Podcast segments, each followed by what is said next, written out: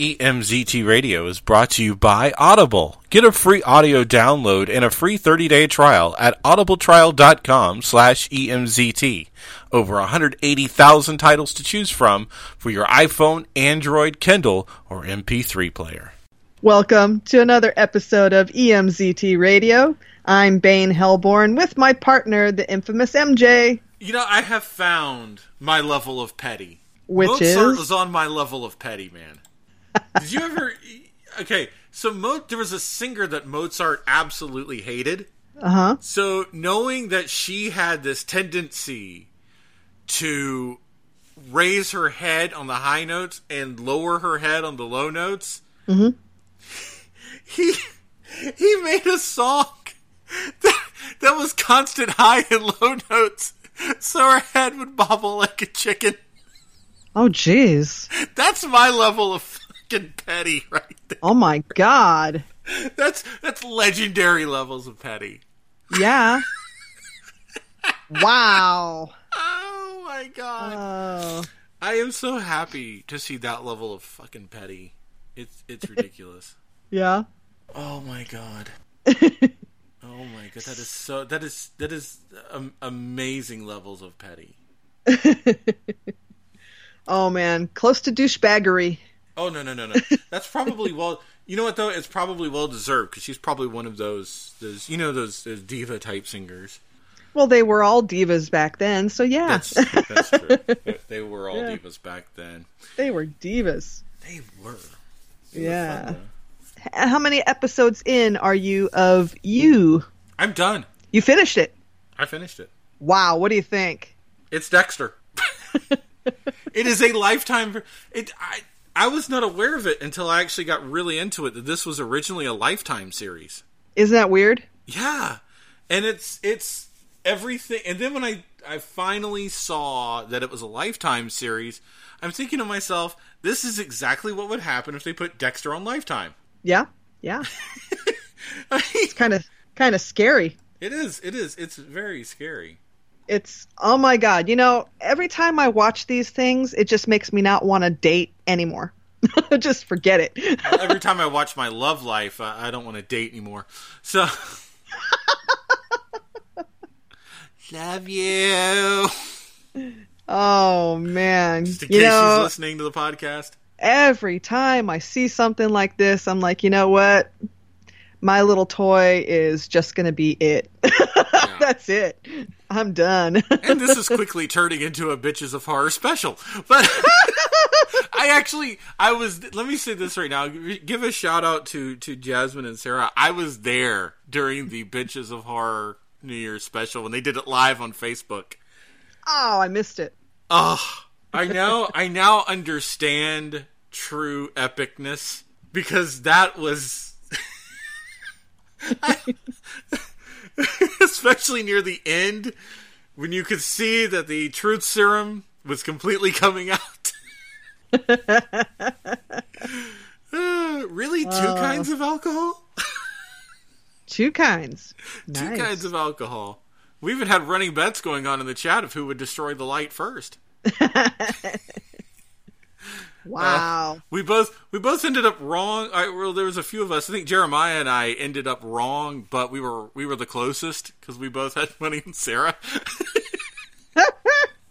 who threatened to do it a couple of times. oh boy. So, oh, we love them. We love them. What can we say? Yes. They're, they Yes, are they are friends of the program. Yes. We have a lot of friends of the program. Yes. And a lot of uh, promotional stuff to deal with. Okay, like what? Like which one? Well, we have our friend Timothy Troy has released the trailer, the final trailer for Abby. Now we've talked about Oh. this one on on a few occasions, and we'll have it linked in in the the the whatever you call those things, the show notes. Um, apparently, I can't describe things today, so I'd be useless on the hundred thousand dollar pyramid. Well, it is Monday, so that's when our brains don't work, really. Yeah. Yeah. but yes, uh, he has um, put out the uh, final trailer for Abby, which will be coming to the uh, festivals actually in 2019. So that means it might be out in theaters in 2020. Oh, good. Looking forward to that. I want to see. Yeah. I, I really want to see this. I mean, it's very interesting to me, um, Abby. So check that one out. Uh, I got a message from another friend of the program, if you will, Ian Messenger, who sent me some stills for the upcoming sequel uh, to Fireside Tales. Oh, I have seen stills. oh, So Nice. be on the definitely be on the lookout for that. Once we get some um, crowdfunding uh, information, Mm-hmm. we will be uh, passing that along. yes, yes, yes. Yes.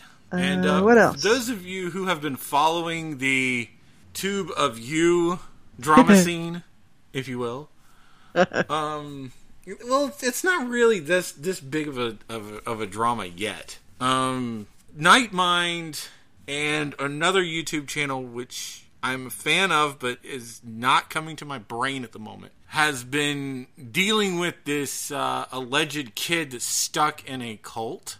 It's been on uh, this. This started out on Reddit, and it's the you, you have to go. You have to go watch the videos on this. He claims to be stuck in the Twelve Nations cult, and a lot of things are starting to come to light about it. And to be honest with you, uh, somebody might not be telling the truth. Somebody on Reddit lied. You think? yeah.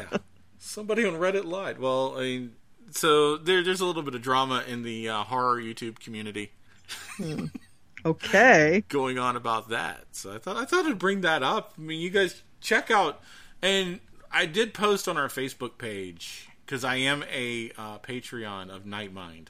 Oh, nice. Uh, definitely check them out. Maybe throw them a couple bucks. I put up a few things um, on our uh, Facebook page here today. Obviously, um, we got Sarah's uh, Patreon up there, and we got another friend of the podcast who.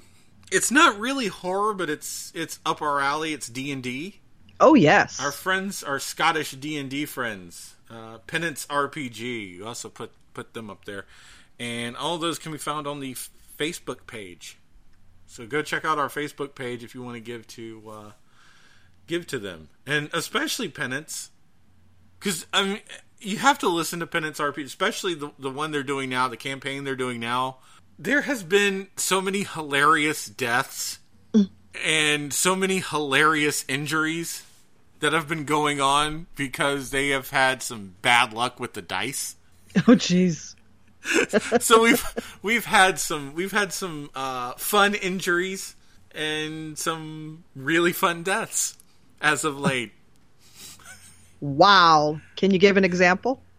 Well, um, let's just say one of them can cast fireballs and isn't very accurate. Oh, okay. Friendly fire.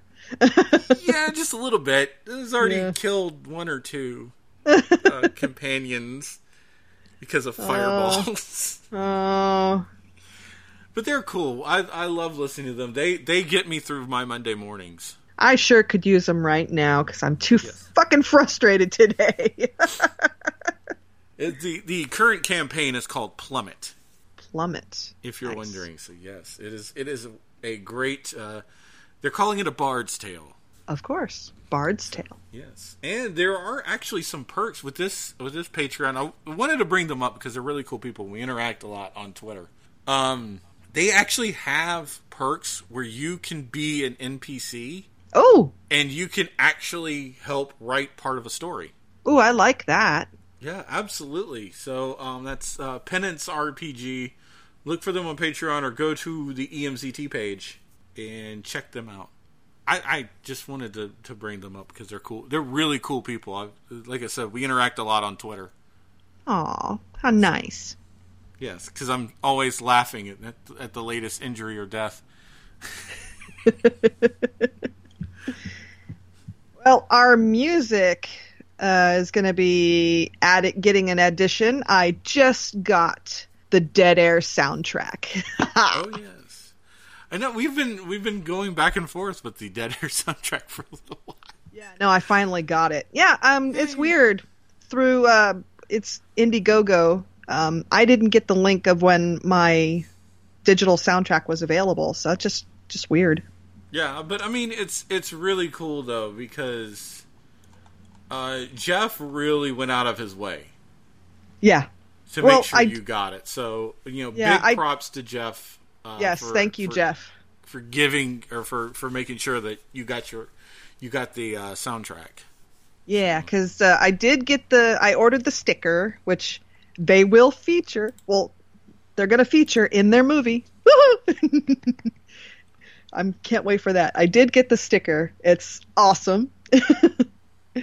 and uh, I just didn't get the soundtrack. And yeah, but I contacted Jeff through the Indiegogo website, and yeah, he was on it. Woo woo. All right, so there we go. Yeah. Uh, Sorry, I, I, got I got distracted by a work email, but go ahead. so what else? What else do we got? you know, oh, I did see something on Netflix, which is really cool. Which what? Evil Genius. Oh, I haven't seen that. Yeah, I Evil saw that too. Evil Genius. Now I don't know if they're doing this like they're going to take crimes, like uh, if they're they're going to do full crimes or not, and there'll be the different seasons. But there's four episodes of Evil Genius. They're all an hour long. So if you got you know a couple hours to kill at night, you can get you can get through this. It takes you through. Do you remember in Pennsylvania? This was got to be about five six years ago. Uh, there was a guy that robbed a bank and he had a bomb collar on. Okay. So I, I I don't know if you're familiar with that story or not. No. But the but the I don't want to say the cops didn't take him seriously with it, but it exploded. it was it was a pizza delivery guy. Oh jeez. Ended up with a um, bomb collar on there. I, I know some people listening to this podcast are screaming at me. We know the story. We know the story. But uh, yeah, he robbed a bank, and then while he was sitting there with the police, it went off. Jesus. So they uh, basically the four episodes deal with the crime and the investigation, and then the confessions. Wow. So if you're a true crime fan, this this is definitely something to to, to you know take an evening and watch. Nice. Not not with the kids. No. Not with the kids though, because there's a lot of heavy drug usage and, and all that other fun stuff. Wow. But I Good. would definitely, definitely, definitely, definitely have a look at that.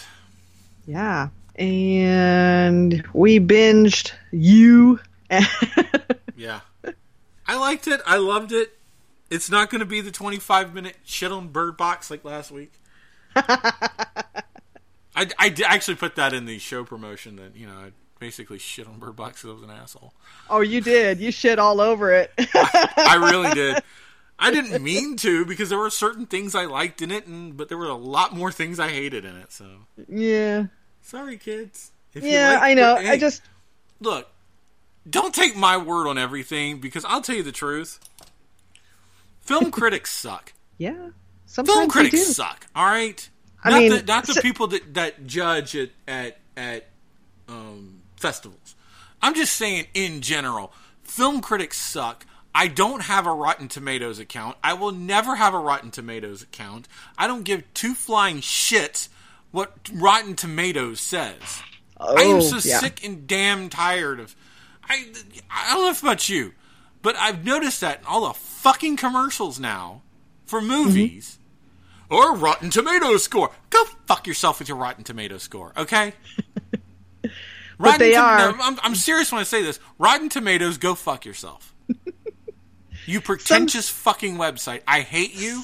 I don't give a Some... flying shit about your ratings. Sometimes they are they're wrong quite a bit, but oh, you know, sometimes sometimes they agree with what we think. yeah, well but most uh, most times they're fucking wrong. Yeah. I mean, what's but but see that's the whole thing. And and it goes back to our fucking society of well, Rotten Tomatoes didn't like it, I'm not gonna like it. Go fucking see the movie anyways. If you yeah, want to go fucking see it, don't let a bunch of assholes on the internet tell you something. Don't don't let us. Don't let the two biggest horror assholes there are tell you. right. Don't don't let us don't let us sway you into yeah. not seeing it. I mean, if you like Bird Box, tell me you, you could even message me. Go fuck yourself. I like Bird Box. Well, that's great. I'm glad you like Bird Box. I was, you know, I was kind of entertained.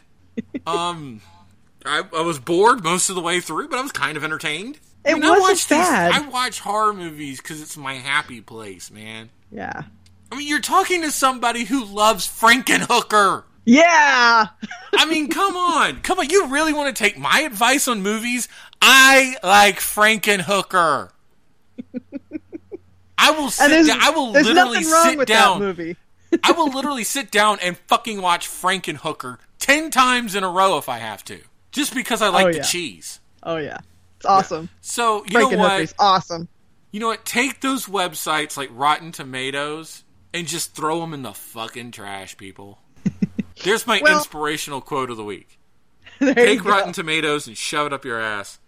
Please don't shove Rotten Tomatoes up your ass though, because that, that's really nasty. and it could lead to serious medical condition that includes surgery. Ooh. Neither one of us know this from firsthand experience. Maybe from second and third hand, but you know. I don't even. I, I'm at the point now. I just don't even fucking care. Like, Uh, like, oh, hey, did you see what this got on Rotten Tomatoes? No, I don't. I don't. I don't give a shit. I I do look at them every now and then to see how they think. You know, it's kind of interesting to see what they say, but yeah, don't take their don't take their word as the end all be all. Nope. Yeah, please don't stop. Just just stop taking anybody else's word for it. You know, if you want to go see something, go fucking see it. Yeah. All right, and and I'm not gonna. Sh- I like indie movies better than I do uh, Hollywood movies. I'm not gonna shit on you if you love Hollywood movies. All right, I'm not gonna shit on you if you prefer indie movies. I don't. You know, you could watch 20 movies that I can't fucking stand. I'm not gonna shit on you for it because you enjoy that, and this gives you. You know, this life has such little enjoyment in it. Yeah. Don't. Sh- that's the other thing. Don't shit on people for what they enjoy. Unless you Right. enjoy Logan Paul, then you can just shit all over that. But I agree there. yeah. Oh. Oh, oh, no! You know what's going to happen now? We're going to get we're going to get comments from the Logang. Yeah. You know what? Ooh, Fuck that guy. Fuck that guy. He's stupid. Yeah, we, He's th- th- stupid. Of, of all the stupidest shit you could say. I mean, seriously, come on, man. But yeah, but yeah. Now we're gonna get we're gonna get um, badly spelled threats from the Logang. Yeah. I, I'll, I'll come and Eh. visit you, but I, I'll come kick your ass. But it can't. It's got to be before nine o'clock because that's my bedtime. Did your mommy let you on the computer, Logang? Okay. but yeah. Well, let's just hope they don't watch you and get pointers. Oh, no, no, no. They better not watch me. I, they're they're too young to be on my Facebook page. They're they're way too young to be on my face. If if you are a low ganger and you're on my Facebook page, I will tell your mommy. yeah, because we've been deemed. Uh, well, actually, I've been deemed Im- inappropriate. Yeah, we're inappropriate for little children, so you can kindly f off our page. and f off our podcast too while you're at it. Because you All low right. ganger, you you low gangers are a little too young to be listening to this podcast. All Get your right. parents' permission before you call. That's what we need to bring back, man. Seriously, that's what we we need to bring back the one nine hundred numbers. Oh my I mean, god! do you remember that it was like one nine hundred or one 845 Freddy or something like that? Yeah. And you could talk to Freddy Krueger. Man, that that that used to be like like the shit on Monday nights. Yeah. It's like call the WCW hotline right now, or that was you know the, that was the thing of the 80s and early 90s was the 900 numbers for everything. Oh, I know. and I always loved that too. It's like, kids, get your parents' permission before you call. Wait, Yeah. I'm not getting my parents' permission before I do a damn thing. Well, because what was it? Wasn't it like 2.99 or 3.99 a minute? Oh yeah, it was. So- yeah. I mean, you think, you know, all these stories about kids racking up like thousands of dollars in charges on Fortnite. Do you really think that's a new thing? No. Oh no no no! No, it's very old stuff. It's called racking up. It's called racking up a two thousand dollar phone bill just because you wanted a birthday greeting from Freddy Krueger. right? Okay, it was really hundred and fifty dollars, but you get Which, my point. at, which at the time was so worth it. oh, it was was, worth it was it. totally worth. Are you kidding me? I used to call those things all the time. like especially the ones with like Chucky and Oh no, And- I I was never allowed. Never Oh, allowed. So great. It was so great. Uh, Oh man, I love those things. but you know, it all pales in comparison now because I actually got to meet those people in person. So the the yeah, it just yeah, Yeah. not not for me, not for me. Well, I have some more. I have actually have gaming news. Gaming news, go ahead. Gaming news, and I have really. I don't know if I could say that this is really funny. I mean, Okay. it, it, it is kind of hilarious, but it's kind of not. All right. So, Gearbox's CEO. I think we all know what's going on over at Activision. They're in a big fraud case right now. But Gearbox's CEO, it has come out in a uh, lawsuit that Gearbox filed against their former lawyer. Are you ready for this? Okay. There's there's some pretty gnarly accusations here.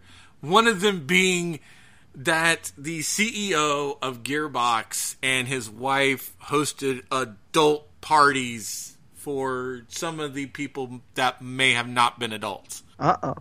Now, the funniest part of it has to do with this USB stick. Mm-hmm.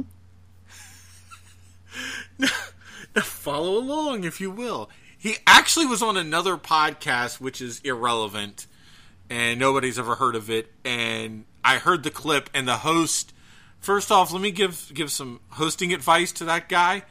Uh, dude, it's okay to let somebody else get two or three sentences out of their mouth before you interrupt them and go on a two minute tangent. But oh, anyways, jeez. so he's he's got this this USB stick and he's watching cam girl porn. First of all, Oh, nothing wrong with that. Those Okay. those websites make you show proof that you're over 18. So Mm-hmm. at least we know he's not watching kitty porn. Okay. So he's he's in there, he's watching this girl, and she does things um, that we won't get into on this podcast. and he's amazed by it. So he records the clip, only to find out she's using a turkey baster for certain things. But um and this was exit, not enter. Uh, Oh. anyways, that, that that that's irrelevant, but I thought I would just leave it in there. So, so, you know, we, we're, I'm helping other people's imaginations here. um, so he has the, he has it on this USB drive, which he's also got uh, details and plans for other games that Gearbox is going to fuck up because they can't make a decent game besides Borderlands. And of all the places to leave your pornography, Oh. Oh, medieval no. times. oh man, what? I love my porn at a medieval times. Oh my god. I can't breathe every time. And yes, I know some of the things he's he's he's alleged in this lawsuit are sick, but I, I can't help myself that it was out of medieval times. Oh my god. I mean, it was out of medieval times. Brain.exe has stopped. Yeah. Oh boy. I just, I can't. What are you doing taking your porn to medieval times? Yeah. I- That's I, stupid. have tried, I have tried in vain for the last two days to wrap my fucking head around that one little tidbit. Uh. And yes, I, like I said, I understand. Some of the things that are being accused in this lawsuit are pretty awful. And if they're true, he's a piece of shit and he deserves to go to prison. Uh, Okay, let me yeah. let me just be one ten thousand percent clear on this. That if some of the things that have been alleged in this lawsuit are true, um, Randy Pitchford, who's Gearbox's CEO, is a fucking pile of dog shit and deserves to go to prison and get done to him what child molesters in prison get done. I'll just say that right now. But Wow. I'm just it, it's just to me fucking hilarious that you would leave anything.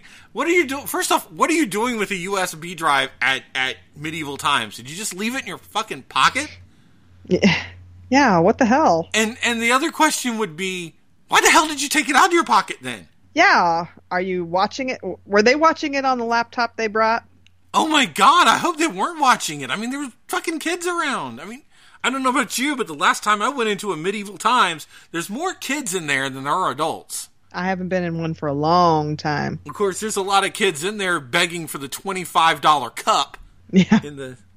I, I, I, I would I say that I've never seen a bigger ripoff than medieval times, but that's not true because I play Bethesda games.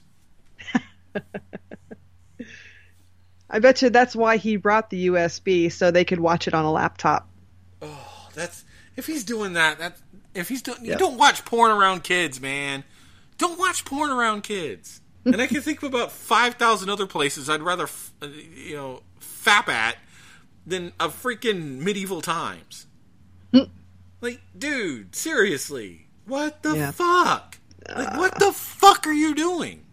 Have some class. Yeah. But yeah, I think we all know Activision's in a little bit of trouble too. They're defrauding people through microtransactions. You know, like EA Oh, and yeah. fucking uh, Bethesda are doing. So, you know. yeah. And Bethesda's and Bethesda's and more shit over Fall. I you know, Fallout 76 is the perfect perfect game for Bethesda right now. Yeah. You know why? Because Why? they've nuked themselves several occasions. Did you hear about what happened on New Year's Day? No. So we've gone through Baggate. We're now hitting Rumgate. Um, we have we went through the uh, well part of Baggate was the data dump, the the accidental data dump. Um, and if you ordered a nylon bag, you got accidentally doxxed by Bethesda. Really? Um, now we have Keygate okay. What's that? and DevGate. And th- th- We got simultaneous idiocracies going on at the same time because now on New Year's Day they lost all the nuclear keys in the game. oh shit. Because okay, let me explain to to everybody to keep the game fair, which which I agree with on this. They reset all the the nuclear launch codes. Okay. So, uh, if you're not aware by now, the end game of Fallout 76 is you find all of these codes and you go to this silo and you nuke a place. Okay. And then, you know, you get infinitely tougher opposition. All right. Now, each week, to make the game fair for everybody, they reset the launch codes and they reset the keys Okay. Okay. they reset the launch codes and the keys. They just forgot to put them in the fucking game for about three days. Oh. Well, that's frustrating. So now we have the keys situation going on, and then we have the the developer room situation, which is absolutely hilarious. So, as you know, um, you and I both know very well. We we love player game player single player games. We are Yep. big time in the save player one movement. Yep. um, because we're both old. Uh, let's just be honest. and we don't like you damn whippersnappers coming in and beating us when you're half our freaking age. Yeah. Um, or a quarter of it. yeah, a quarter of our age. we, we don't. that- That's. I, don't, I think that's why neither one of us play Fortnite. Uh, no, it's because everybody else plays it. Who fucking cares? Yeah, I know. You know. But uh, but anyways? So we are big time into single player games. And what's the one thing they've got that you can access through console commands is called a developer room. Uh-huh. Now yeah. this is where they put assets that they haven't either you know finished or they're testing out or they're about to go in the game and they're just there, you know? Right. Well, some people may or may not have found the way into the developer room, and it may or may not be Bethesda's fault. Uh oh. By the way, uh, also if you go into the dev room, uh, you're going to get banned. Really? Yes, unless you, um, you know. You, and here's the here's the thing, and, and they've even found an exploit around this. So apparently, you can you can make like a little uh, fake account or temporary account. Mm-hmm. Go into the developer room, get all the crap out of the developer room, pass it along to somebody else or to, to another one of your characters, and your temporary account gets banned, your other account doesn't, and you have all the weapons that's in the developer room. oh shit. Oh. This is Bethesda. This how in the living fuck did they put out one of the greatest games of all time? Pure luck. This is this is this is. But do you want to know what's funny about this? What? They're still using the same fucking game engine. oh yes, that's right. They They're using the it. same game engine from the third fucking Skyrim. They haven't changed it. That's right. Yeah. There's been no changes since the third Skyrim, which was what, 15 years ago? At least. Holy shit, Bethesda, really? You haven't changed your source code in 13 years or 15 years? But a six year old could exploit it right now. Mm-hmm. No wonder why everybody's going to Minecraft. Still going to Minecraft. Yep. Do you have Minecraft? I actually don't. Oh. I was thinking about getting it, and I might get it for, for the gaming computer, but It's it's really relaxing. I have it. We have we have it because that's Boom Doom's favorite game. yeah. Well, I, It's- I'm just. And there's all these new updates that came out that we talked about a couple of uh, episodes ago. It's really it's really fun. Nice. Yeah. But, but here's my thing, though. Uh, it's I I have more fun playing on Roblox than I do Fallout 76. Oh my god, Roblox! Don't get me started about Roblox. Yeah, I should be making videos of Boom Doom playing Roblox. We should. We should you know what? That, that should that should be coming to the EMZT channel. Is is is Roblox Let's Plays? Okay, okay. I'm gonna have I'll- to start videoing Boom yeah. Doom while he plays Roblox. It's fucking hilarious. I'll take care of the I'll take care of the indie horror games. You just take care of the Roblox. There you go. and it's uh, more fun than Fallout 76 right now. What happened? There was there was an incident the other day. Oh no, he was playing Fear. I'm sorry. That uh, the neighbors thought my sister was beating him because he kept screaming, "Mommy, no, mommy, no," because the game Fear scared him so bad. Oh damn. He was heard down the street. This boy has lungs. I'm telling you. He needs to be put in a horror movie. He has the lungs for it. I actually found a horror game that made me jump. Which one? Call of Cthulhu. Oh, I haven't played that yet. We talked Actually, about some that. jump scares in it. Yeah, Good jump scares. I like good jump scares. yeah. So, Oh, f- when we were watching Fear, oh, there was quite a bunch of shit going on in there. I mean, oh, it's freaky, freaky, freaky Friday. freaky. It was freaky, and because and it was always in the dark, and shit's going you know, coming up behind you or comes right down in front of you. It's just, oh, yeah, frustrating. Wow. yeah. Anyway, do we Yeah. have anything else? I don't think so. I think we should get into some music because it's been wow. We've spent almost an hour. What? Okay, 30, 30 something minutes. Okay, yeah, music time. Music time. MZT. has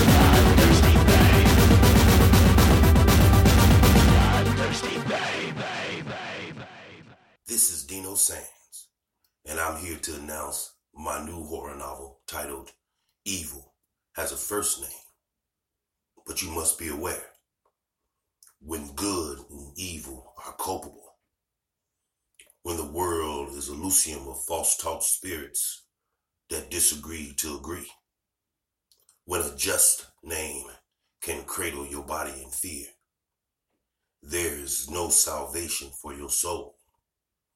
Now you will all know that evil has a first name. Available on Amazon, print, and Kindle. Fear is inevitable.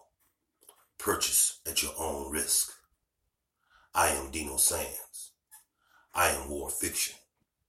And you are listening to EMZT Radio.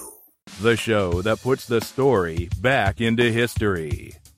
History is all about discovering the why. And I think that in that process, it's important to never take the story out of history. Making history come alive, one episode at a time. Visit theMondayAmerican.com to get more. Dive into the Monday American. Don't worry, we'll be gentle. Hey everyone, this is Bumwine Bob from Bowling with Bobcat. You can listen to me live every Monday night at 10 p.m. Eastern at sfdradio.com, where I'm bringing you the best of the worst in cheap booze, talking bum wine, beers, 40s, malt liquor, and more. Always featuring the latest and greatest in the world of drinking and entertainment, along with some special guests. So come on down and take a ride with Bumwine Bob. If you can't be there live, you can always listen in the archives at bumwinebob.com.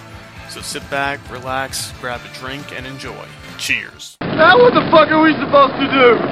Where's the real fruity shit now, man? This is EMZT Radio. Come and let your ears bleed.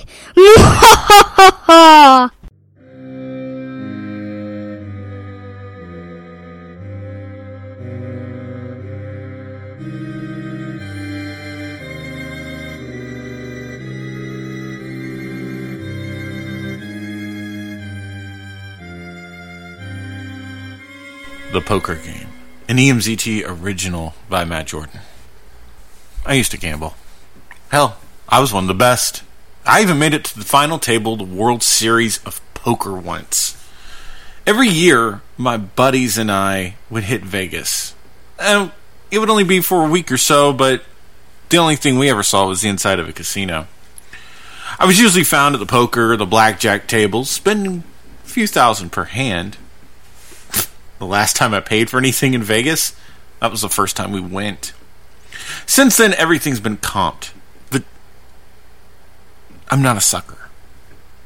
I knew that my gambling losses would essentially pay for everything. And yeah, about two or three days in, I'd mindlessly give one of my buddies a couple grand to go bet on a basketball game or football game or something. But yeah, gambling was kind of a way of life. As much as I love to gamble, though, I never let it control my life. My bills were always paid. My family always had food. I was never in doubt of losing my job. I Gambled for the same reason people drink or play video games. The thrill of it just relaxed me. Friday nights, there was always poker nights with the boys. Nothing big, just, you know, four guys and some bourbon. Saturdays would find me on the computer playing online poker. Again, nothing usually big, but you know, if I was feeling saucy, I'd throw in a big bet. I was well known on a few of the uh, big poker sites. Uh, well, most everybody I met was friendly. You get the few assholes every now and then. Usually, some guy has been drinking too much and probably shouldn't be playing anyways.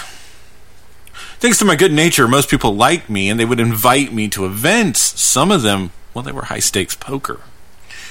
I'd usually go to some of the higher profile ones.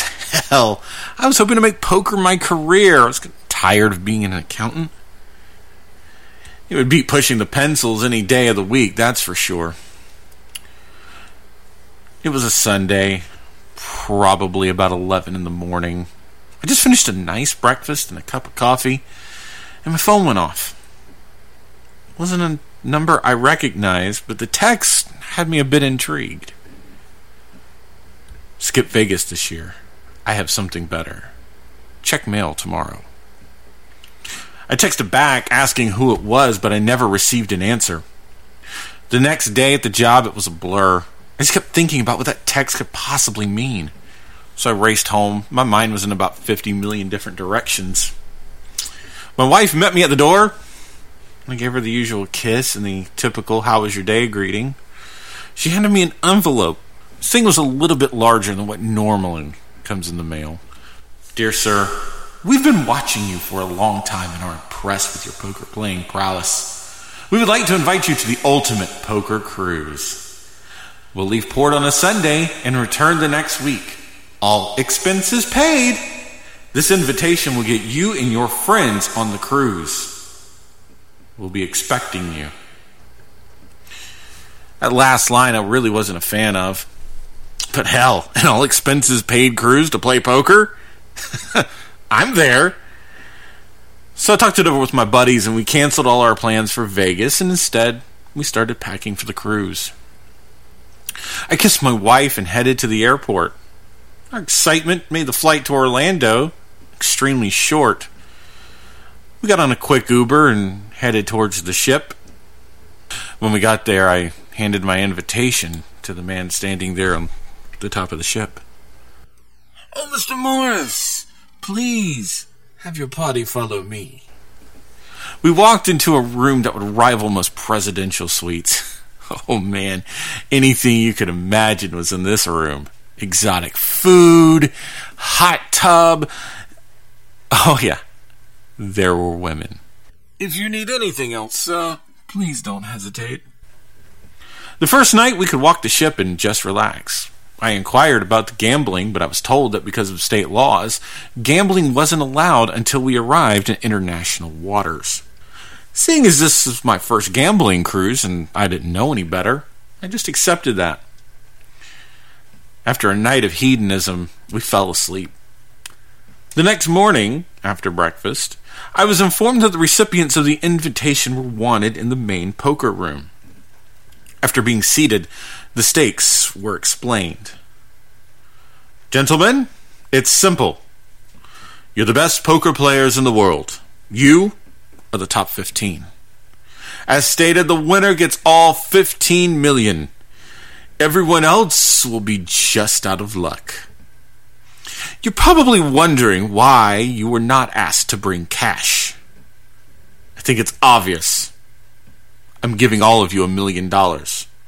Once you go bust, however, you're out. Oh, and gentlemen, all in has a new meaning here. Once you've reached that point, it'll be explained. Now shuffle up and deal. I was focused. This was $15 million. Nothing else mattered. Not even my friends. I'm sure they were completely lost in the debauchery in our room, anyways. I lost all sense of time, but I think maybe it was three hours in when the first person went bust. Then we learned what all in actually means. We all stopped because, you know, we all wanted to know just what would happen. It was at that point we noticed that one of the player's friends was paraded in blindfolded. The player was given a choice. He could kill one of his friends, which would give him 50,000 more to buy back in. Or go bust. The sense of dread started to wash over me as I slowly began to realize that if you went bust, it means you weren't leaving the ship alive. The friend was forced to his knees, but he didn't put up a fight. He was almost sedated. Holy shit! I just kept thinking, are my friends like this too? The player was then handed a large knife, or maybe it was a small machete. Slit his throat, stay in the game, the dealer said. If you don't, I don't think I need to tell you what happens next. At this point, there was a major hush over the room. It was becoming clear that all of us bit off a hell of a lot more than we could chew. I. I can't do this. I won't do this. Player protested. These are my friends!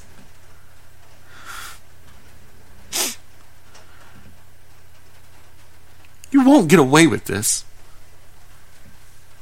It was at that point the rest of his friends were marched in the room, and the game master made sure we paid attention to what happened next.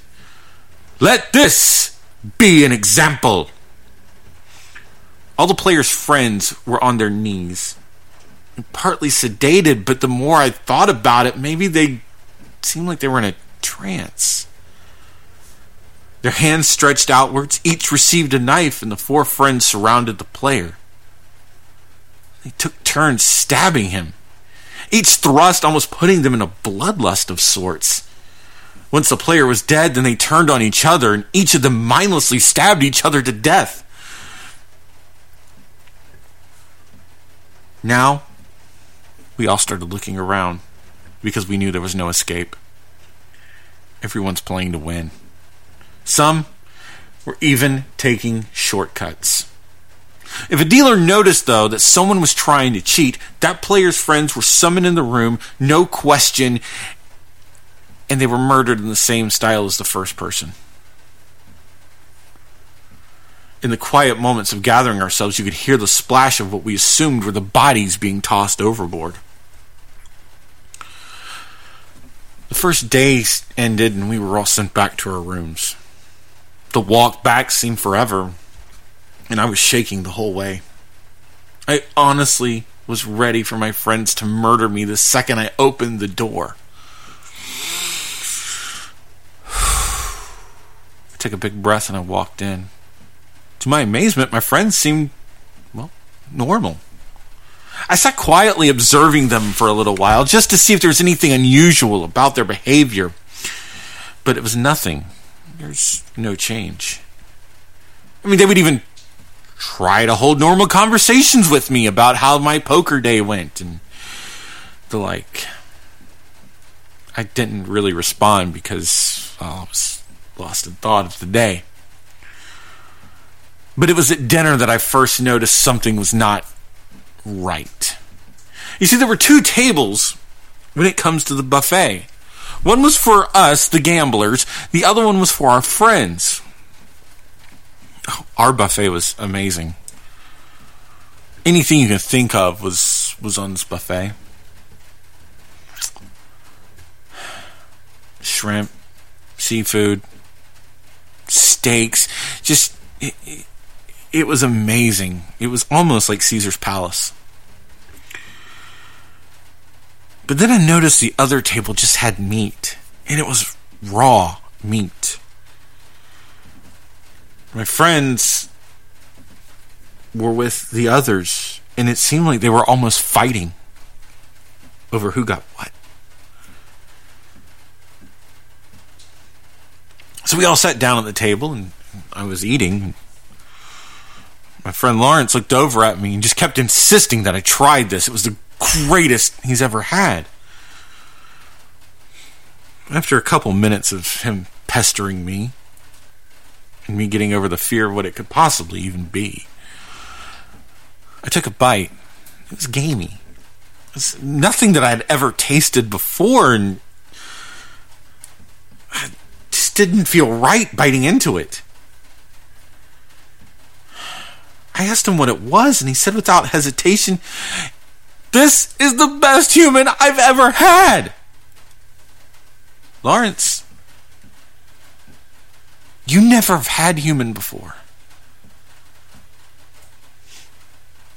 Then it hit me. I was right about the splash. They were throwing the bodies overboard after they were taking the meat off the bones. It was hard to stomach the rest of dinner, but I forced myself to eat because I needed the energy for the next day. Sleeping was extremely rough knowing what I did know, but I forced myself. I kept telling myself if they kill me in my sleep, then so be it. After the first day, there was only 10 of us left. Three had busted out, and two got caught cheating. My focus was less on the money and now more was more on survival, really. Well, for the first part of my day, the luck was going good. As much as I didn't want to see it, I almost busted out a couple of players. But as luck would have it, things took a turn later in the afternoon. I couldn't hit a damn thing. Everything was just not going my way. So I figured if I'm going to lose money, might as well lose it a little at a time and hope that other players go faster than I do. I did this for a few hours, but then something just snapped inside of me. I thought, what the hell? As long as I don't lose all my friends, well, I mean, they're casualties now, anyways, right? I'd have a better shot fighting off three of them than four. So I decided it was time to take more chances at betting. First, I worked. I was intimidating people. I guess they figured it would be better to lose a little and just fold than to play me. Then another player went bust. And for the first time, someone gained $50,000 for killing their friend. And it's a sight I could never get used to, no matter how many times it happened that day. And believe me, it happened a lot. Day three on the ship saw two more players not make it. The whole thing was just making me sick. I could barely eat again. Dinner was mostly thinking about how the hell to get off the ship. I snuck around the best I could, but we were too high up to jump. And then I found out we have no lifeboats. Everything I thought that would work, they apparently thought of that as well. Back to bed, though, and I just kept telling myself, play the game. Maybe some of us can survive the next three days. They'd let us live. Day four. Day five. At day six, my friends were gone, and so were the girls. Holy shit. This is it. I'm going to die. The panic sets in as I walk to the poker room, but I exhale to see my friends standing on stage. But yes, they were still in that trance.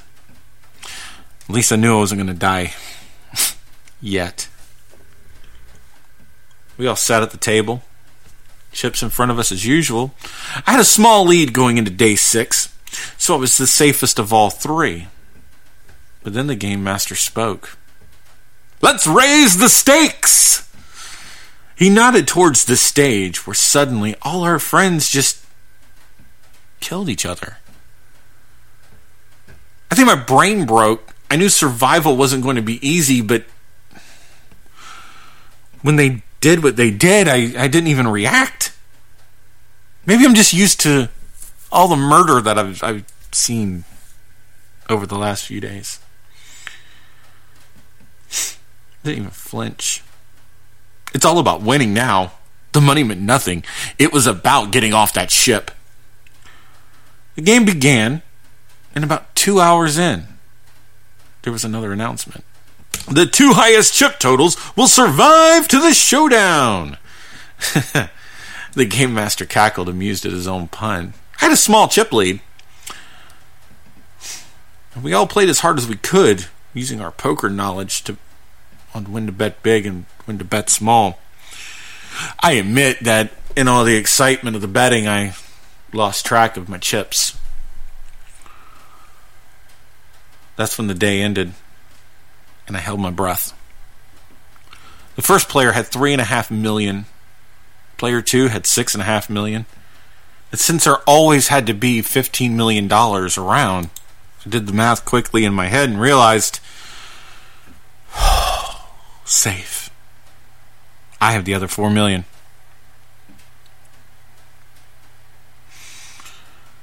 Well, without our friends there to stab the losing player, they took all three of us to the bow. The third place player was actually shot in the head right in front of us, and was thrown overboard. The dinner was quiet, both of us trying to figure out ways to survive the next 24 hours. tossed all night, even pacing, but about midnight I finally forced myself to sleep. If I'm either to win or escape, I was going to need my strength. The walk to the room felt like a mile. I looked at the other player, took a deep breath inside. This is it. If I die, I die. Before the game started, the third place player's chips were evenly split between us. Still meant the other player had an advantage. We both started out conservatively, hoping that we could just make it to the end of the day and we both live. About 5 p.m., the announcement was made. Take their chips. This is the last hand, and there must be a winner. Everyone that was involved with the cruise entered the room, with the exception of the captain, of course. First two cards were dealt. My cards were Jack of Spades and Queen of Hearts. I placed them on the table in the proper heads up fashion. His cards, well, they were a King of Diamonds and a Six of Clubs. Smile almost cracked my face because I knew I'm starting out with the better hand.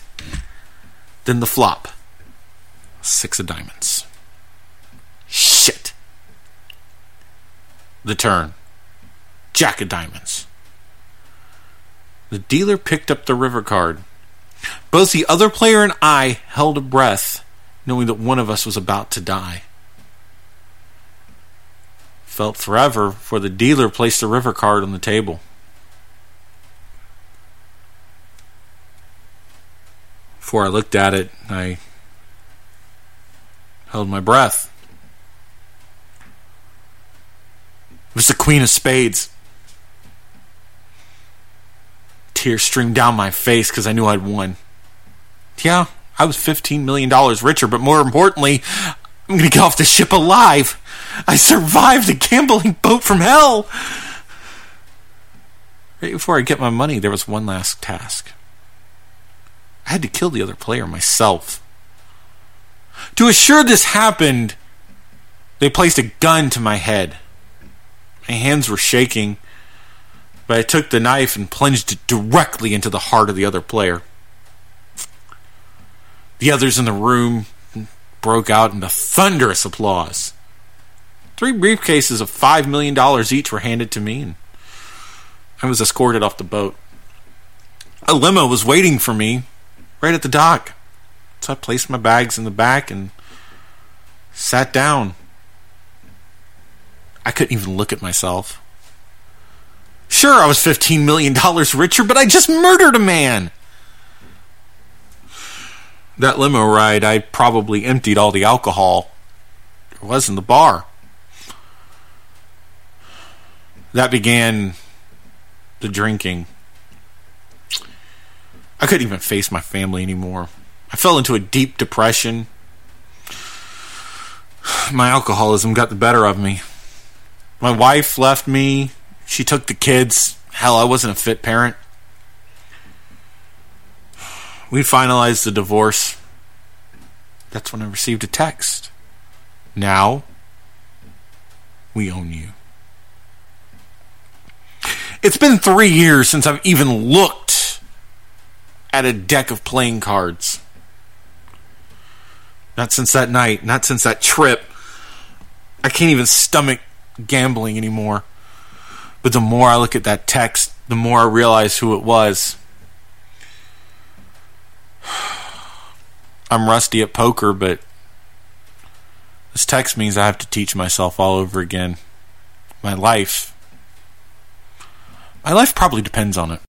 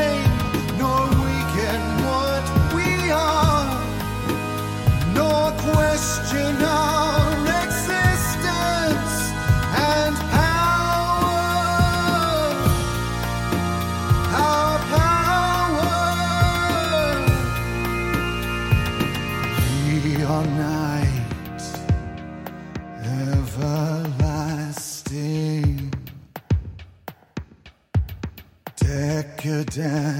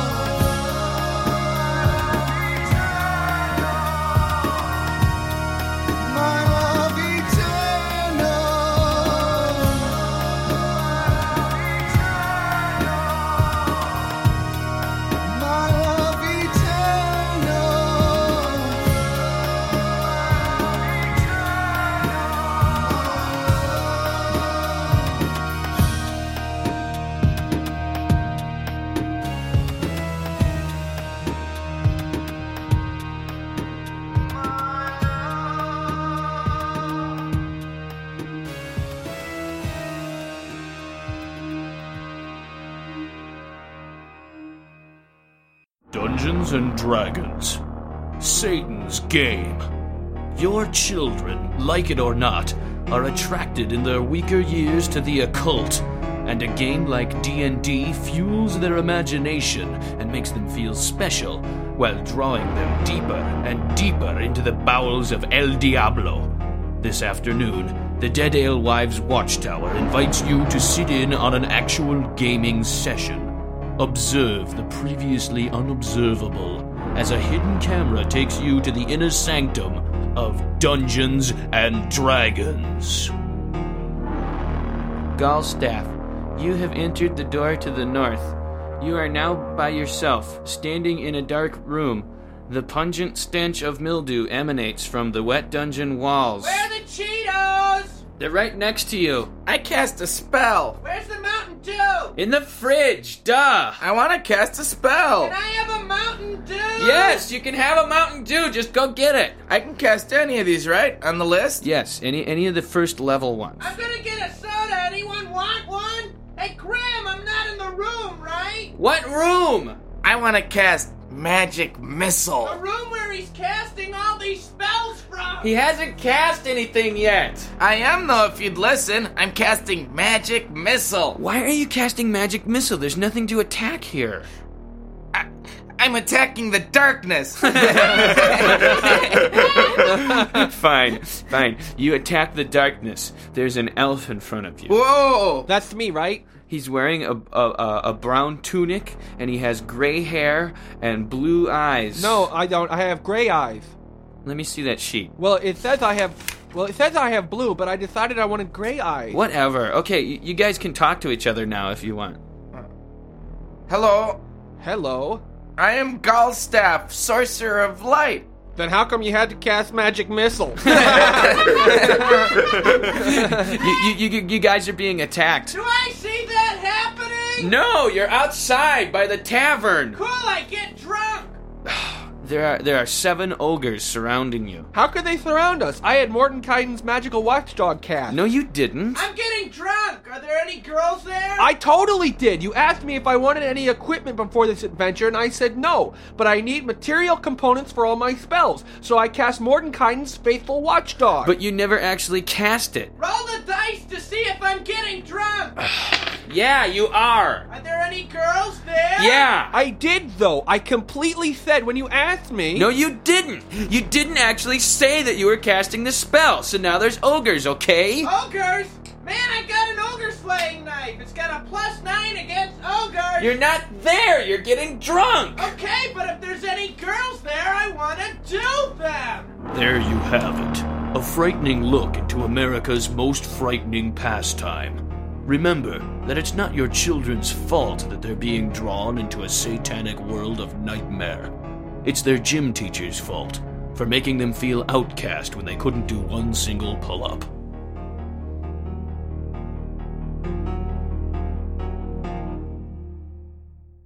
All right, people, let's move like we've got a purpose. Affirmative. Affirmative.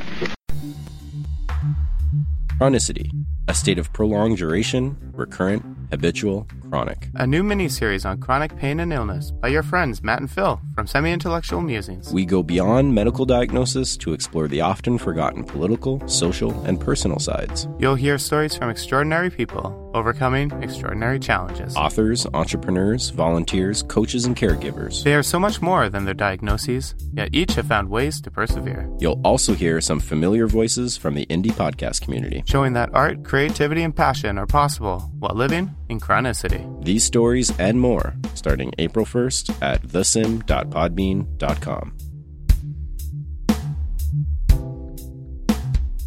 Hi, everybody. Miss Starling here for Starling's All American Lamb Chops. Have you thought about dinner tonight?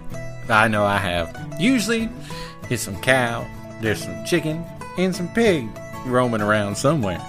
But have you thought about lamb? Lamb's all natural, it's all great. And plus, it ain't that bad for the environment like them nasty cows and them nasty pigs.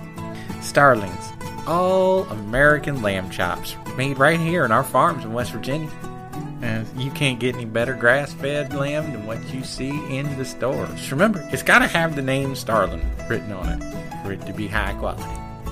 That's right, we only ship the highest quality lamb meat all around these great United States. God bless America. I sure do love it. Stat Starlings, all American lamb chops. It's guaranteed to make you scream for more. Pete! Pete! Why don't we just go up? No, no, no, don't go up there. Why not? Because A, he might be one of them, and B, he might still be annoyed.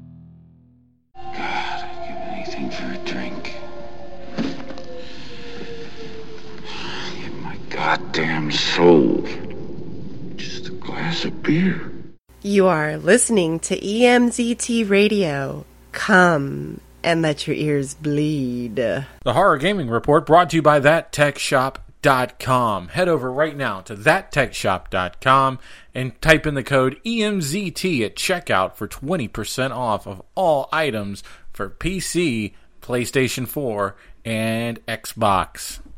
From GameRevolution.com, asymmetric multiplayer horror games are brilliantly reinventing the entire horror genre. Alien Isolation might be one of the scariest games of this generation with its intelligent xenomorph that stalks you around an increasingly unstable space station. While the inescapable tension of single player horror campaigns can create memorable scares, something else is revitalizing the genre. Asymmetric multiplayer horror games have been coming into their own in the last few years and should be celebrated for the creativity they bring to the genre. Asymmetric multiplayer horror may not be the catchiest title, but it's an apt description. In it, players either fill the role of the monster or the victim, with one player hunting the others as they desperately try to escape. The monster will have abilities to allow them to chase, frighten, and overwhelm the other players that are forced to play as teenagers who can barely handle normal tasks, let alone whatever the hunter has in store. The genre seems to have evolved out of Evolve's formula, which had a similar 4 versus 1 design without the same theme and atmosphere. In fact, Evolve had the larger team of players hunt the individual, something that horror games had reversed and found success in. Evolve's focus on action didn't capture an audience the way horror games have, however, and it wasn't a commercial success.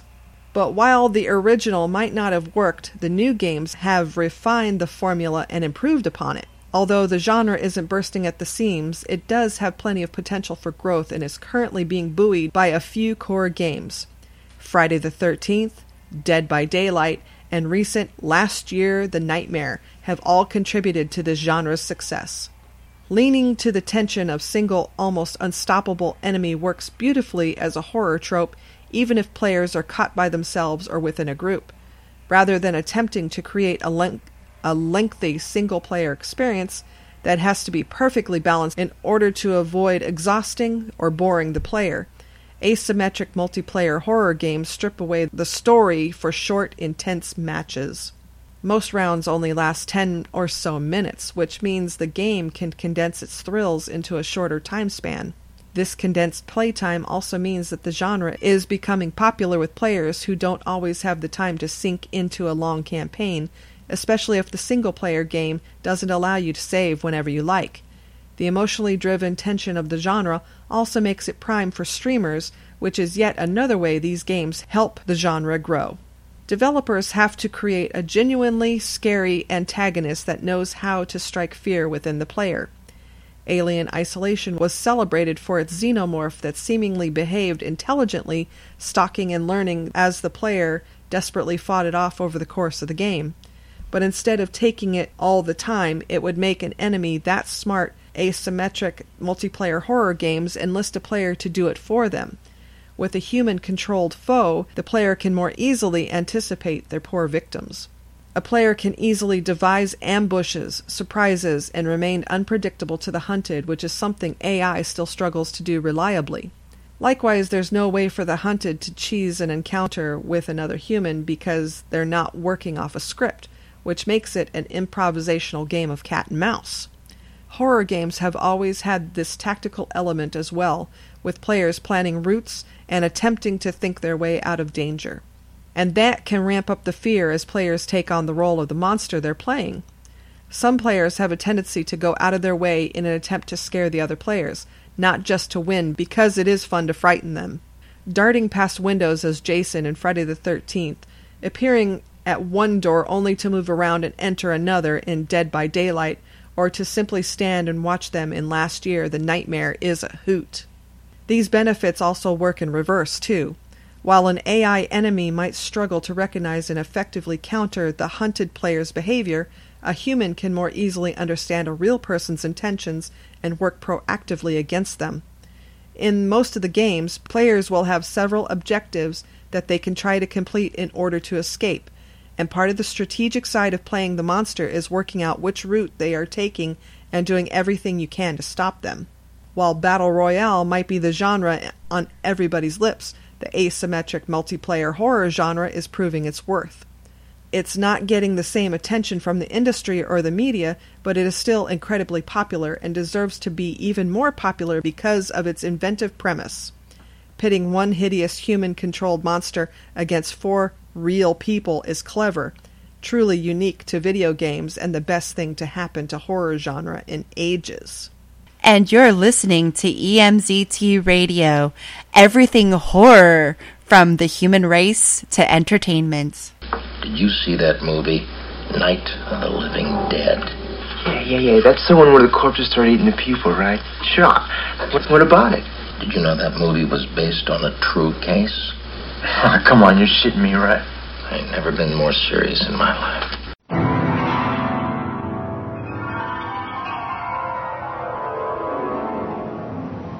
In the dream, you are falling, lost in the listening distance, as dark locks in.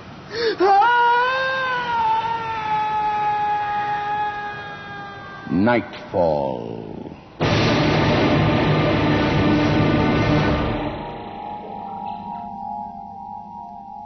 Good evening. Tonight we would request your attendance at a formal ball given to honor the most important guest of all. The setting is London. The year 1750. The play, based on a short story by Peter S. Beagle and dramatized by Len Peterson, is called The Guest of Honor. Parties. Parties. I'm so bored parties. But it's expected, Lady Neville. That I open the season with a gala that leaves everyone gasping. Lorrimond, you're the poet. Inspire me. Oh, let's see. Um, poisoned champagne every fifth glass. My lady, you'd be the talk of London Don't and be Edinburgh. serious, Lorrimond. Now, whom might I invite who wouldn't bore me silly? The king, of course, and uh, the archbishop. Georgie Porgy, when he goes on and on and on in his German strudel English about his mistresses and his money, my feet go to sleep. As for the Archbishop of Canterbury, all that talk about altar boys. But you have inspired me, Lorrimond.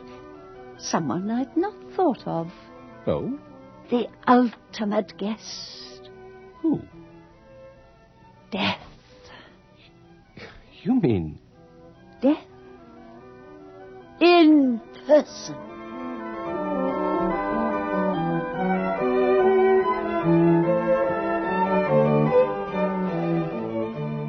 it would never have occurred to me. Such a stunning idea. Death, a party guest. Why not? At Lady Neville's next grand ball. Since her husband died, her life increasingly has been devoted to parties and balls. The leading lords of England, all eager to be invited. She's the wisest and wittiest woman in all London, Lady Neville. And I, David Lorrimond, her personal secretary and poet laureate. What a brilliant combination. Strike the king off my list, Lorrimond. His Majesty off. As you wish. Struck off. And his queen. Caroline? All that royal Teutonic wit. Boring. Ecclesiastical wit. Hmm. Off the list as well. The Archbishop of Canterbury. All archbishops. And bishops. It should improve the general level of dancing. And no George Frederick Handel. No Handel on the harpsichord? Playing for his supper? Oh, his music's marvellous, but I doze. My dear Flora, th- th- this is beyond my comprehension, this break with... Look, Ask your wisest friends if this is not rash. Inconceivable. Summon them!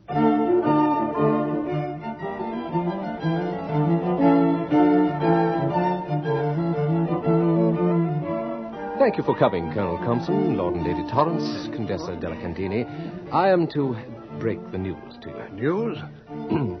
for her grand ball to open the season, Lady Neville has struck off all eminences except oh. you few. Even the king is off the oh, list. But Flora loves court gossip. no more. But a ball without the... And she has had Handel. Uh, had handle? Had handle. More and more, my dear friends, I find my parties entertaining everyone but me. But Flora, darling, the secret of your long life Not has finding anything dull. Oh, now everything is intolerable. Going to parties to be bored, especially my own. So you intend, uh... To my next ball, I shall invite the one guest not even I shall find boring. Lady Neville, do tell. The guest of honor shall be Death himself. Charming. Death? Oh, oh, Lady Neville, y- you are jesting. Death will come when ready. Why hurry him? Oh, Colonel Compson, if Death has plans to take any one of us on the night of my party, he will come, whether invited or not. And if he has no such plans? Then I think it will be diverting to have Death among us. And if he is in a good humor, offering us a, a trick or two from the beyond. Lady Neville, Death is so busy, I doubt he'll accept your invitation. No one has ever refused an invitation of mine. Well, it'll certainly be the unforgettable event of the season. Death dancing at Lady Neville's ball. Uh, One difficulty, Lady Neville. Yes, Lorman. Uh, if sending an invitation, uh, how do we address him? Ah. Is Lordship Death? well, that puts him only on the level of a viscount or a baron. Yes. His Majesty. And make him the king's equal. Well, impossible. Couldn't do that. Uh, His Eminence Death? Ah, David, are so clever with words. Still, uh, how's the invitation to reach Death? Who knows where he lives? Well, he must have a good address. Or does he live among the poor, their only friend? David Lorrimond, death may be forced to deal with poor people, but I hardly think he seeks them out. Death must be a nobleman. Well, the question remains what street and name or number of his residence? Darrell, my hairdresser, has a sick child. He was telling me just yesterday, It sounded quite despairing. Send for him, Lorrimond. We'll give him the invitation. Darrell, in turn, can give it to Death when His Eminence comes to take the brat. Must be done conventional. uh, I see no other way. If your hairdresser refuses, Why should he? Milady, you don't think it a, a cruel thing to do? Lorrimond, get on with it. Fetch him.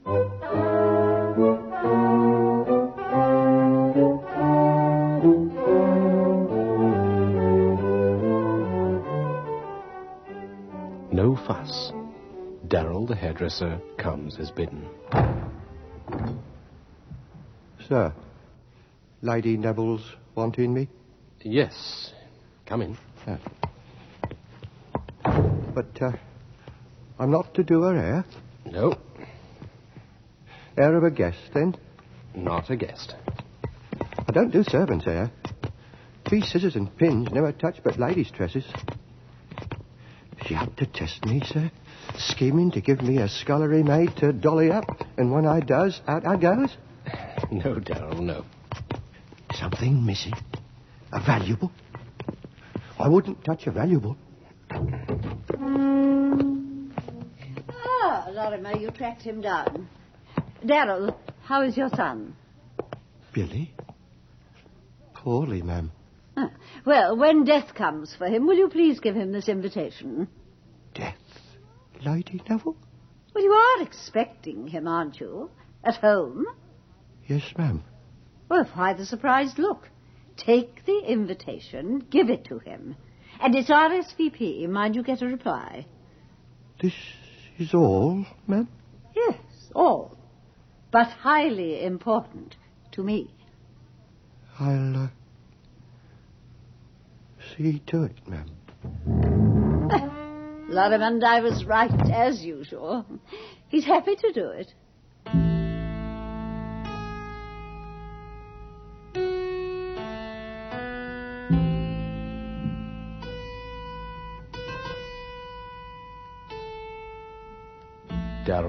Hairdresser, back. After only two days. With a small white envelope. Adam, Death gave me this.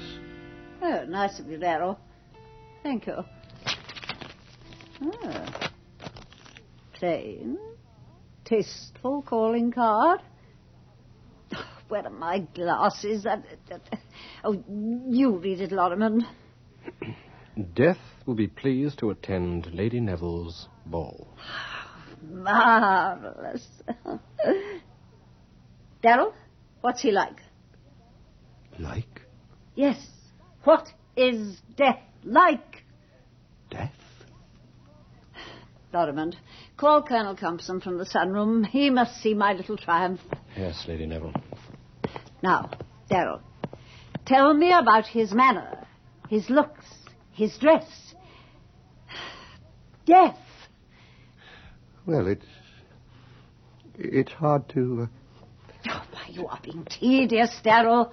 Ah, Colonel, see what I have. This communication from. Guess who? Ah. yes, I am surprised. And not surprised. What could Lady Neville not demand and get? Hmm. Terse, isn't it? Ah, indeed. But a plain card. No crest, no embossing. I, I find that peculiar. Not as peculiar as the writing. Almost a delicate hand. Refined? Cultivated? Oh, there was nothing delicate about the death I saw on the battlefield. Slashing right and left. Black armored. Stride of black horse. Darrell, how could you be sure it was death? What did death say? Are you trying to make fools of us? My little son. Lorimer, call the footman. But, my lady. Take this insolent fellow, give him a sound whipping, and throw him out into the street. Lady Neville, the poor man lost his son not an hour ago. And he must learn that I am not to be trifled with. I believe that note is genuine. The ball in Death's honor shall take place two weeks from tonight. Let death come as death pleases. But uh, as a skeleton? I am less frightened of death and less certain of its form than I was. I am too old to be afraid of anything that can still use a quill pen to write a letter. Colonel Compson, David Lorimer, spread the word to my many friends and urge them to speak to their servants so that all of London may be informed. On this one night, no one in the world will die, for death will be dancing at Lady Neville's ball.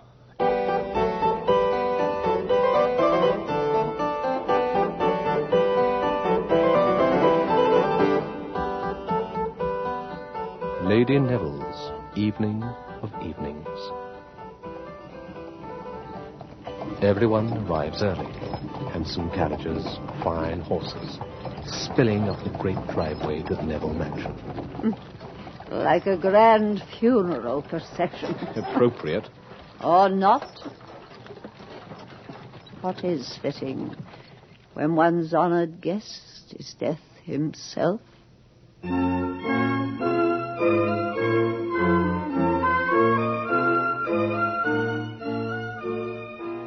Finest musicians in London. But for all their lovely notes, not a single couple steps onto the dance floor. No young lord begs the honor of the first dance with Lady Neville. Everyone clusters against the walls, in corners. Why have they come to my party if they're afraid? I will die sooner than anyone here, but I'm not afraid. Entertaining death excites me. Excites or frightens you? Your scarf is twisted in knots and you cannot sit down without rising again. David, fetch me a glass of red wine. I brought you seven, my lady. One sip and you set it down and forget it. I do. Where is Death? Where indeed? Far from punctual, I'm afraid. death will not arrive until midnight? I feel it.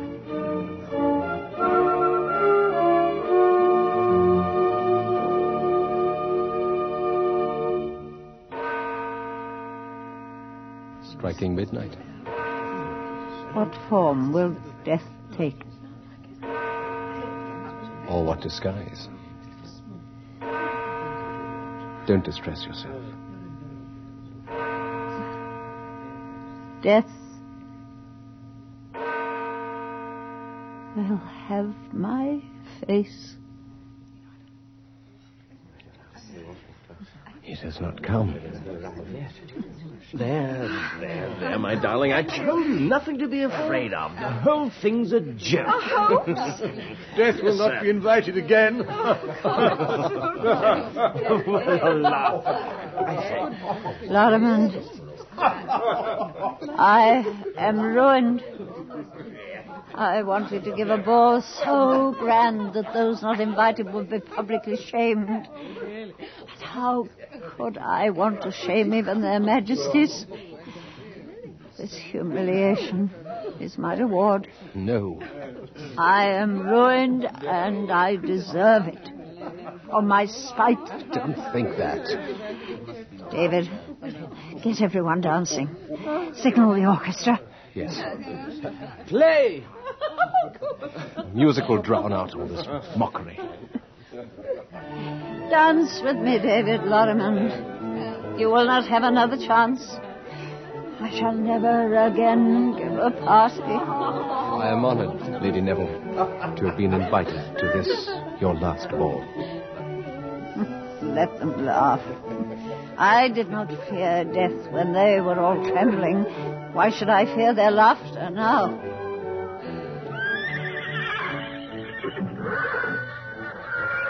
What is that? And this cool chill suddenly through the house. Am I late? Oh, I am so sorry.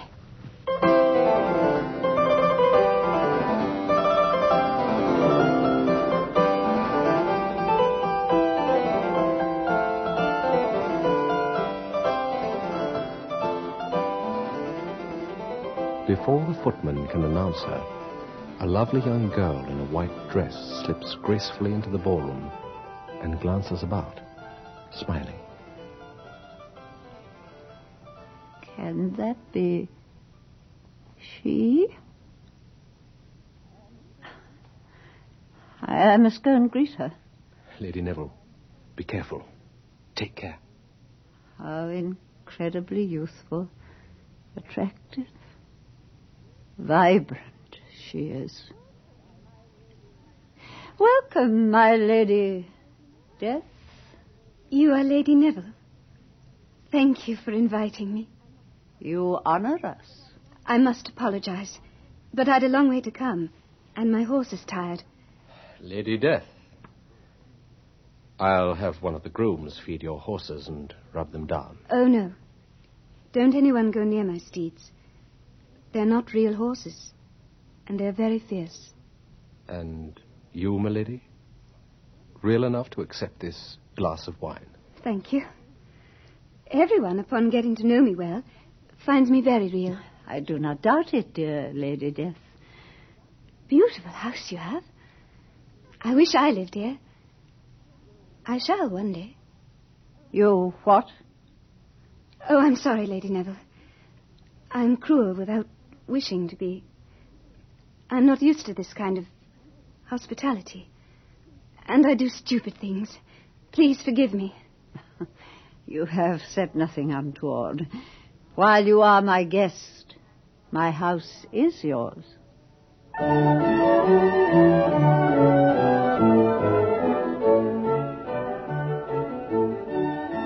Oh, what lovely music. I have not danced in such a long time. I fear I've forgotten. She is surprisingly shy. What is wrong with all my young lords? Why is no one stepping forward to dance with her? You wish me to? No. David, stay by me. I- I'm near fainting. Is it because she is deaf, that sweet young thing, that none of these gallants will chance a gavotte with her? Ah, Lady Neville, look. Not all your gallants have failed you. Colonel Compson. My dear, exquisite young lady, May I have the honor of this dance? I was hoping you'd ask, Colonel Compson. You know me? I have seen you at a distance. Some brutal encounters I've had to attend. You were magnificent, Colonel.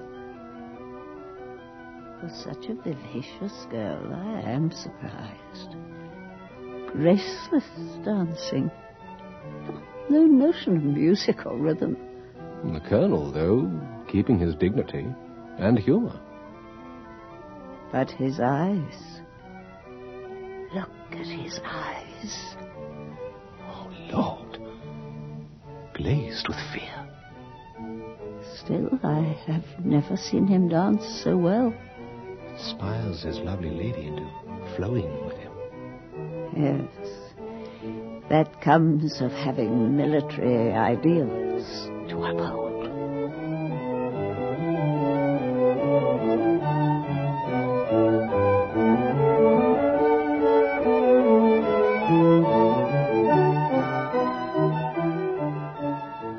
Little by little, other couples overcome their fear and slip hurriedly onto the floor when death has her back to them. But no brave gallant tries to relieve Colonel Compson of his beautiful I'm getting the feel of the music now. You are. If it is true Yes? that I saw you at some of those bloody battles, how can you have changed so? How can you be now so lovely? I thought that among so many handsome people here tonight, it would be better to be beautiful. Ah. I was afraid of frightening everyone, spoiling the party. Oh, most of your guests, Lady Neville, thought you would be ugly. How about you, David? Knew she would be beautiful. The musicians play on and on. Lady Neville dances with everyone except Death's captive, Colonel Compson. And now, no woman at the ball dances better than Death herself. They're jealous of death. Passionately. I am not jealous of her in the least, and not afraid of her. Oh, who will not talk of this night for years to come?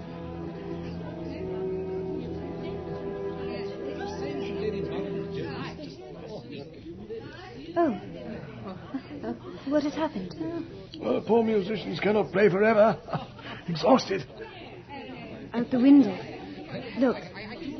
The night is almost gone. I too must go. Oh, no, no. Even though the dancing is done, you must stay a while longer, sweet death. I've had a wonderfully worldly time. I will remember this night forever. Then stay. A while longer. Dear Colonel Compson, my first real gallant. Not tired of me yet? Never. Do stay. Lady Death, stay, so I may dance and talk with you. If Colonel Compson, who plays the harpsichord tolerably, will play. Such gallants I have. A soldier and a poet. Oh, to be a woman. But this romancing comes too late. I must go. My husband and I think you're charming. Beautiful. Please stay. Ah. Gracious Lady Torrance. Terrified of me all evening. Clinging tightly to your husband. No longer.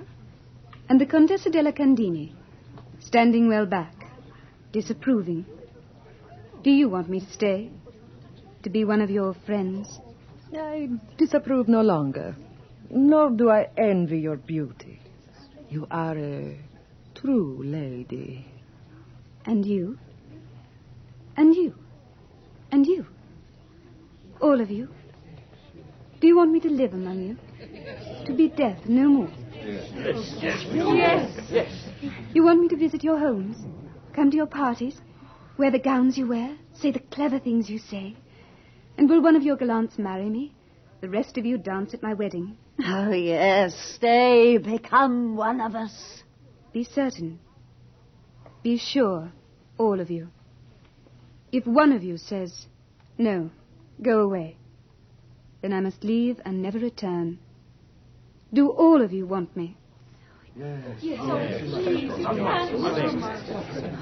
are dull and stupid and grow old uselessly.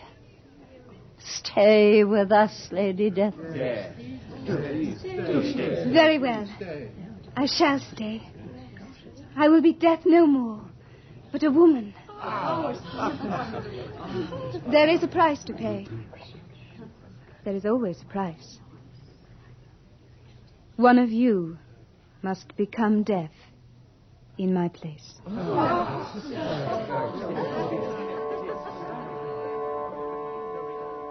There must forever be death in the world. Will anyone choose, any of you, willingly, to be death in my place so that I might be a woman? No one will offer? Then I must choose. And that is just, for that's how I became death. I never wanted to be this phantom. It makes me so happy that you want me to become worldly, mortal, a woman. I've searched a long time for people fond of me. Now I've only to choose someone to replace me, and it is done. The Contessa della Candini. Me? Me? no. Death's vocation is beyond you. Hmm. And not Colonel Compson of His Majesty's Household Cavalry. Too kind to become death. The task too cruel to him. The Colonel himself wants to die so badly. Lady Death, must you be so shrewd, so cautious? Not David Lorrimond, the poet. No? You know so little of life. And I'm too attracted to you. You, you hurt me. And quicken me. Lord and Lady Torrance. Ah, you care too much for each other to take pride in being death. Ah, you are less capricious, my lady, than we thought. I was far from your age, Lady Neville, when I became death. What must it be like be your age eventually? I have been this old mortal far too long. Lady Neville, the ideal one. I choose Lady Neville. I am honored. But is there no one more worthy? No one. No one so weary of being a human. No one who knows better how meaningless it is to be alive. No one else. Certainly not here. With the power to treat life, the life of your hairdresser's child, say, as the meaningless thing it is. Death has a heart, but so empty. And your heart, Lady Neville, empty as a dry riverbed. Not always. But yes, since widowhood. You will be content as death, more than I. For I was very young when I became death. Still life hungry. But you are aged and close to the end. Death comes toward Lady Neville, lightly, her deep eyes wide and full of the morning's red sun. Everyone else moves back. Lady Neville, pale, thin hands clenched, watches death come toward her with graceful, dancing steps. Lady Neville, we must kiss each other. That is the way I became death. Quickly. Quickly. Oh, I cannot wait to be alive again. You may not like it after a while. Perhaps not. I'll not be as beautiful as I am. And people will not love me as they do now. But I will be a loved and loving woman. For a while. Then die as humans die. I have done my penance. What penance? What was it you did? Why did you become death? I don't remember.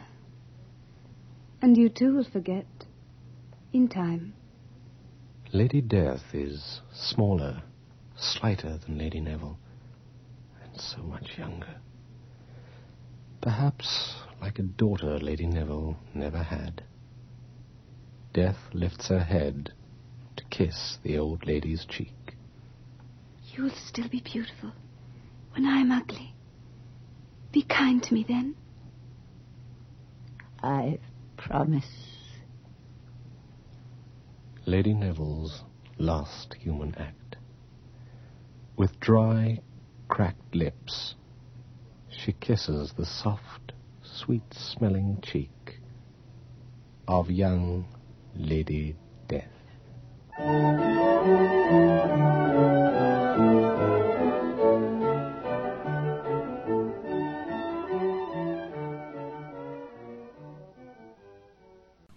And that wraps up another episode of EMZT Radio. I, I want to before we go, I want to bring something up to you because I found Uh-huh. this story. I, I still listen to Coast to Coast. It, Nice. It's not the same without Art Bell, obviously, but you know George Yeah. Noory does a good job. So, according to Iran's semi-official news outlets, Mm-hmm. they put Alex. First off, they put Alex Jones to shame when it comes to conspiracy theories. Right. But here is probably one of the greatest conspiracy theories of all time. All right. The United States government has secretly been run by a shadow government of space aliens since 1945. Did somebody watch Escape from Planet Earth? Now, th- th- th- th- it keeps going. The alien Okay. government is based out of Nevada and has previously run Nazi Germany. It adds for timeliness that the controversial NSA program is a tool for the aliens to hide their presence on Earth and their secret agenda for global domination. This is all asserted as incontrivable or incontrovertible fact with no caveats. Oh man. So apparently, what happened? What ha- happened was, uh, the reports explains how Germany built s- hundreds of submarines dur- nearing the end of World War II, far more than what could have been possible with mere human technology. it does not explain why aliens with access to interstellar travel built subs that were so grossly incapable against the British Navy, or why all powerful extraterrestrials were unable to help the Nazis resist an invasion of Allied forces that mere cavemen relative to their own technology. In any case, after losing the war, the I'm gonna I, there will be a link to this from the Washington. this, this this is on coast to coast, but there's a link to a Washington Post story. We'll link to the Washington Post story. Oh, my In God. any case, after losing the war, the aliens apparently installed themselves as the secret force behind the United States government. It goes on to say that President Obama is a tool of the aliens, though anti alien factions within the U.S. government are fighting to topple him. I wonder what side Trump is on. Their present aim is to install a global surveillance system that will somehow finally allow them to impose a one world government and enslave humanity.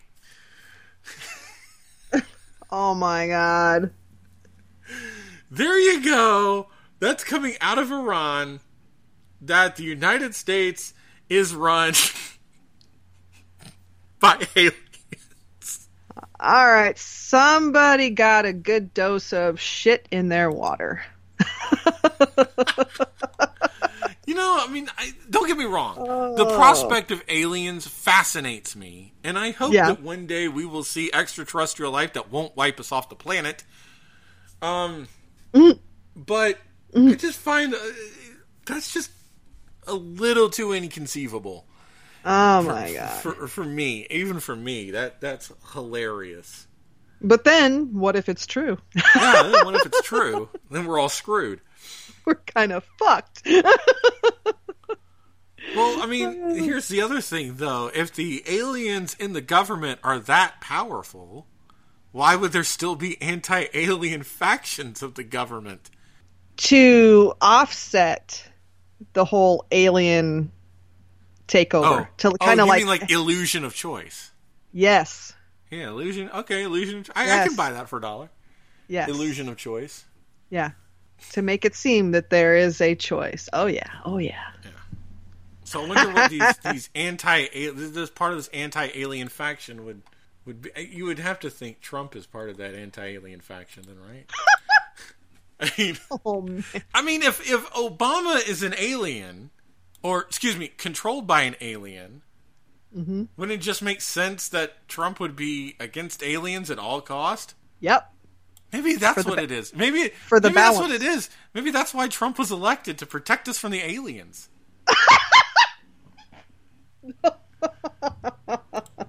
Um, That's it. We have solved it. We have Okay. figured out why Trump was elected Okay. to save us from the Nazi space aliens. Oh my god. Oh dear God! And also, okay, That's a movie that needs to be made. Please don't let John Travolta know about this. oh my God! It'll be part of Scientology within the next fifteen minutes. Um, I just, I, I'm just sitting here reading it, and I'm just like, really, really. I mean, wow. That's Oh my say. god. Is that But a natural that- high or did they get slipped something in their food? yeah. Oh, I don't know, but but again, I, that's all I can say is if the aliens are are that powerful, then how have they been so inept this entire time? The illusion. There you go. There's still the illusion factor. Just like okay, so oh, so so like a rope a dope maybe. Uh huh. the rope. Well, this is one hell of a rope a dope. I mean, it's been going on for almost hundred years. Well, got to keep the masses under control I don't know if I could pretend to be that stupid for that long.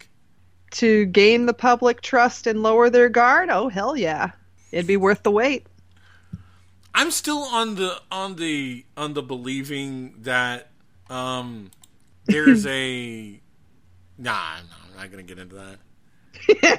Although it is it is one of my favorite conspiracy theories that actually it is a war the the demonic angelic war has already Oh. begun inside the government. Oh, now that would be a good story to write. that would be a fun story to write. Yeah. But anyways, I thought I would run that by you just because it's hilarious to me. That, Oh my god. that this is the fun we get, you know, that, and that's one of the reasons why I still listen to Coast to Coast. It's it's interesting.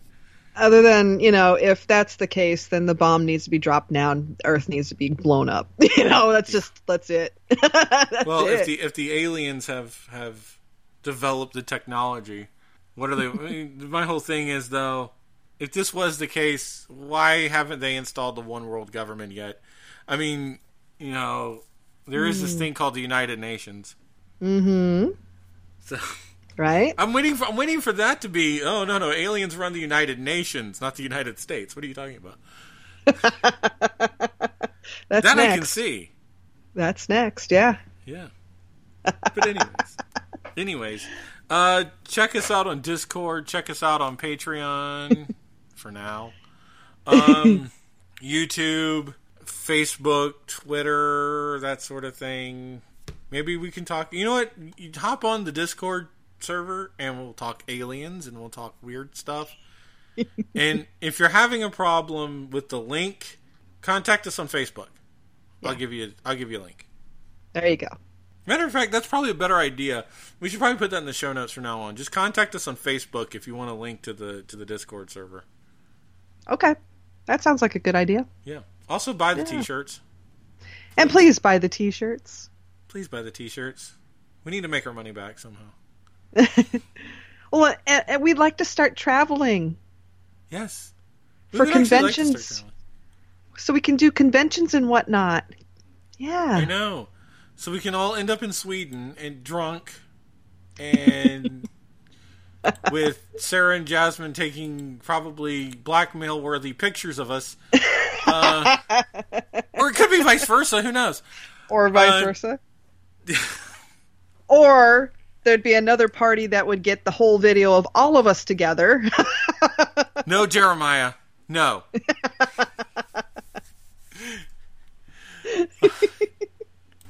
All right, we we def we desperately need to get the hell out of here. Yeah, we've done enough damage for today. So stay tuned for another episode of EMZT Radio. Powder toast man. Now we done feeling our feelings? Because I'd like to get out of this room before we both start growing lady parts.